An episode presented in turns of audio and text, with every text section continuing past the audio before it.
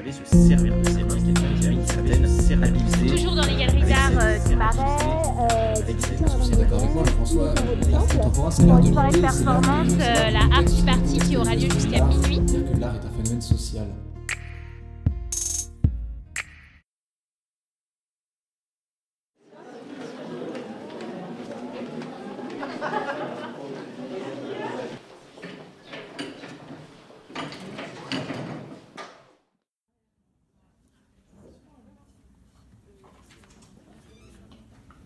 Je me souviens d'un cours formidable que j'ai eu en licence d'histoire de l'art. C'était un cours articulé autour de rencontres entre nous, étudiants, et professionnels du monde de l'art.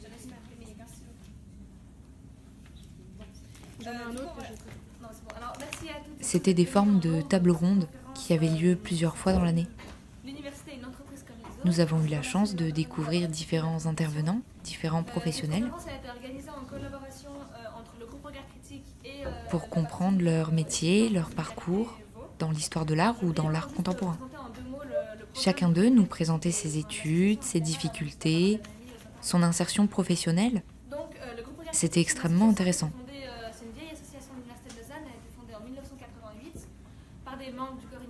Mais la plupart du temps, je dois bien l'avouer, je ne comprenais pas grand-chose.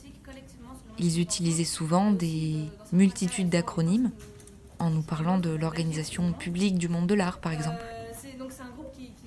Dans leur tête à eux, tout semblait simple. Mais dans la mienne, c'était du charabia. Tout semblait très chaotique. Parfois, une carrière semblait dépendre d'un coup de chance, de la bonne rencontre, au bon endroit et au bon moment. Ça m'a complètement effrayée. Je me suis dit mince, il n'y a pas de règles, pas d'éléments préétablis qui me permettraient de savoir exactement où je veux finir, quand et comment. Cette vision du futur floue, incertaine et complexe me fait paniquer. Et à chaque rencontre, avec un critique d'art, un historien de l'art, un sociologue de l'art, un commissaire d'exposition, je suis dans le même état. Je panique. Et quand je sors de cette rencontre, je me dis ah oui, celui-ci a réussi à entrer dans un magazine culturel. Il a rencontré Andy Warhol et Basquiat, waouh, quelle chance Ah oui, et cette dame-ci a un parcours formidable. Elle est partie en Iran pendant six mois pour rencontrer des femmes artistes et elle en a fait un documentaire. Impressionnant. Et moi?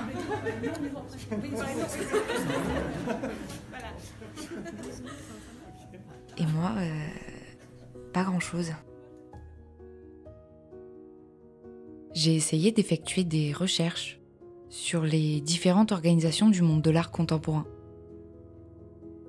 Bien que cette année je travaille avec quelques institutions publiques, je pense que je n'ai toujours pas réussi à faire le tour de cet univers.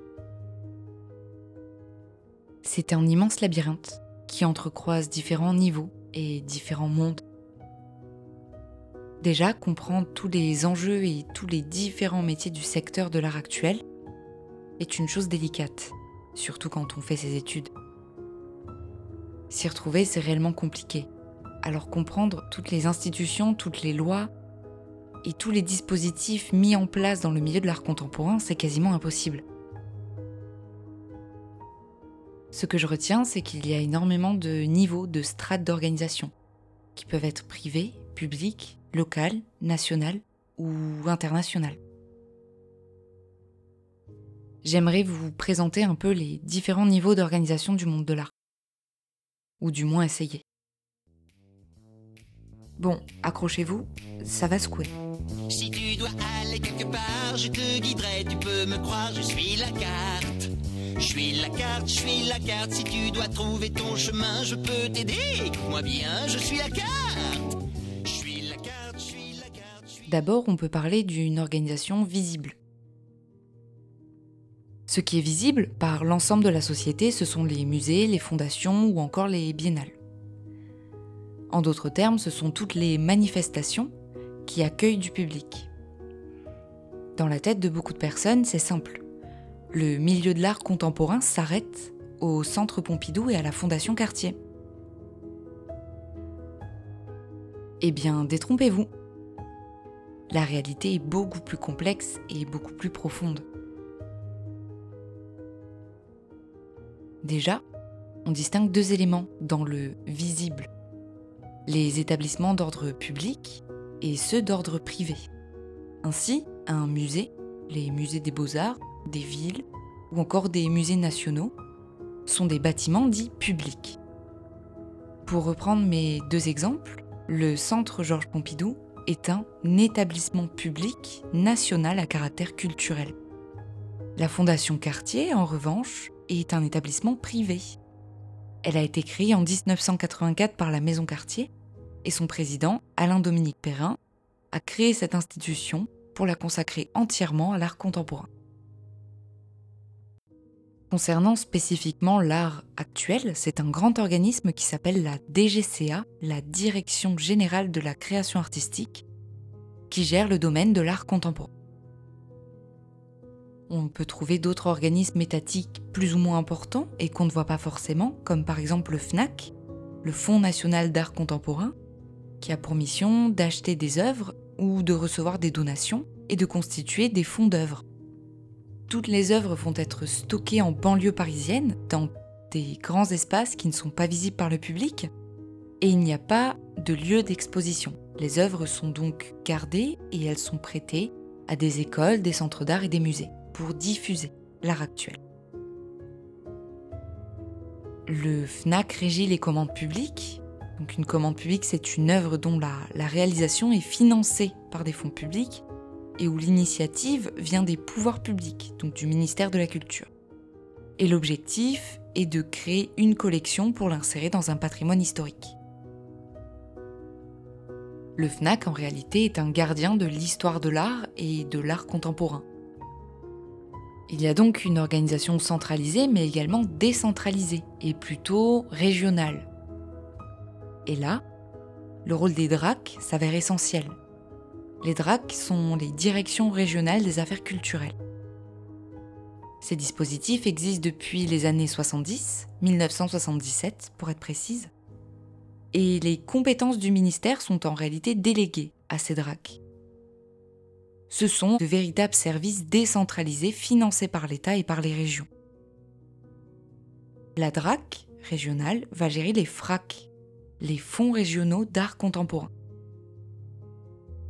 Alors vous pouvez vous dire, eh bien c'est chouette, ça semble plutôt bien ficelé tout ça, et diffuser des œuvres d'art contemporaines dans les régions, c'est un super dispositif. Oui, effectivement, l'initiative est très bonne. Mais les problèmes et les contradictions de ces dispositifs n'ont pas fini de vous surprendre. Par exemple, les FRAC ont pour mission principale de constituer des collections, d'acquérir des œuvres et de les diffuser. Leur objectif est d'acheter un maximum d'œuvres par année, de les garder de les prêter à des écoles, des musées, des centres d'art pour pouvoir les exposer au public. Le problème, c'est que les espaces d'entrepôt des œuvres de ces fracs deviennent beaucoup trop petits. Les espaces sont surchargés et donc continuer à maintenir une politique d'acquisition pour ces dispositifs devient un peu compliqué. Et ce n'est pas le seul problème. Le budget annuel est limité, très restreint. Les FRAC ont également pour mission de restaurer des œuvres et de les entretenir. Malheureusement, il y a beaucoup de créations qui se retrouvent abîmées elles doivent être restaurées, mais le coût financier d'une restauration d'art est beaucoup trop élevé et le budget est trop serré. Au final, ces œuvres-là ne sortent plus de l'entrepôt, elles ne peuvent pas être diffusées et sont laissées en état, c'est-à-dire euh, inutilisables. Outre la dimension publique, il y a bien entendu une organisation de l'art qui est plutôt d'ordre privé. En France, le secteur privé est un poids considérable dans le domaine de la culture. Les fondations, comme la Fondation Cartier, sont financés par un mécène. Et ce mécène a pour rôle de démocratiser l'art contemporain et de donner une grande accessibilité au public de toutes ces collections contemporaines. Les liens entre les fondations, les galeries et les artistes sont essentiels au fonctionnement du marché de l'art contemporain. Ainsi, les fondations disposent d'un rayonnement qui est quand même très important. L'art actuel étant un domaine spécifique, dans le mécénat culturel, il révèle une forme de subjectivité quant à la décision de financer un projet en le jugeant plus méritant qu'un autre, c'est-à-dire accepter de devenir le mécène d'un artiste au détriment d'un autre.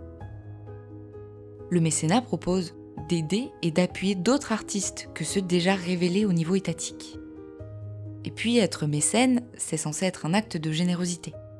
Mais en France, depuis 2003, le mécénat représente un avantage fiscal important pour les entreprises.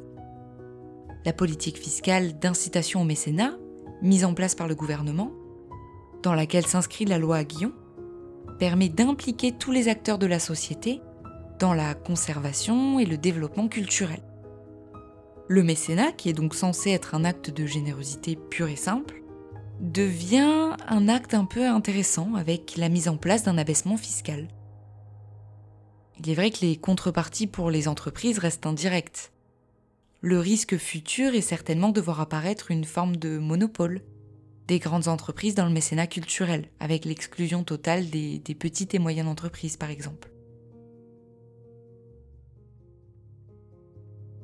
Ainsi, plutôt que de rendre l'art contemporain accessible à tous, Finalement, ces dispositifs juridiques renforceraient les a priori sur l'art actuel, gardant l'image d'un secteur un peu élitiste.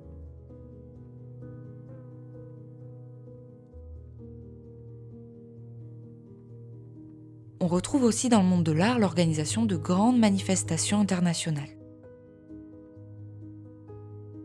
Ce sont les plus complexes en termes d'organisation c'est-à-dire qu'elle mêle un fonctionnement à la fois public et privé.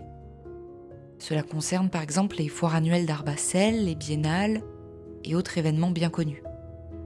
Il existe de nombreux dispositifs qui ouvrent vers une organisation internationale du monde de l'art. Par exemple, euh, on trouve l'Association internationale des arts plastiques, qui est une ONG, donc une organisation non gouvernementale, rattachée à l'UNESCO et qui va avoir pour rôle de défendre le droit moral des artistes dans le monde. On trouve aussi l'Institut français, beaucoup plus récent, qui existe depuis 2011, et qui propose aux artistes français d'être diffusés à l'étranger, par un dispositif d'échange. Ces dispositifs-là participent également à la coproduction des prix et des foires d'art contemporain à l'étranger et à travers le monde. La Biennale de la photographie de Bamako, par exemple, est financée à 50% par ces fonds en 2015. Donc au final, ces grands événements internationaux permettent une organisation complètement hybride de tous ces secteurs pour donner naissance à hum, une manifestation annuelle, répétitive tous les ans euh, ou simplement ponctuelle. Vous le voyez, on s'y perd clairement.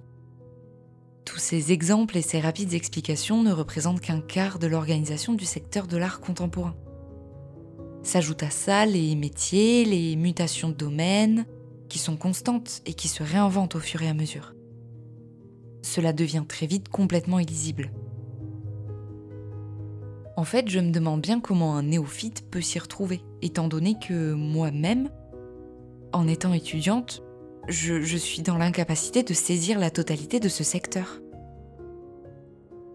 Pourtant, tous ces organes, tous ces dispositifs représentent des pièces maîtresses essentielles pour le bon fonctionnement et le développement de l'art contemporain.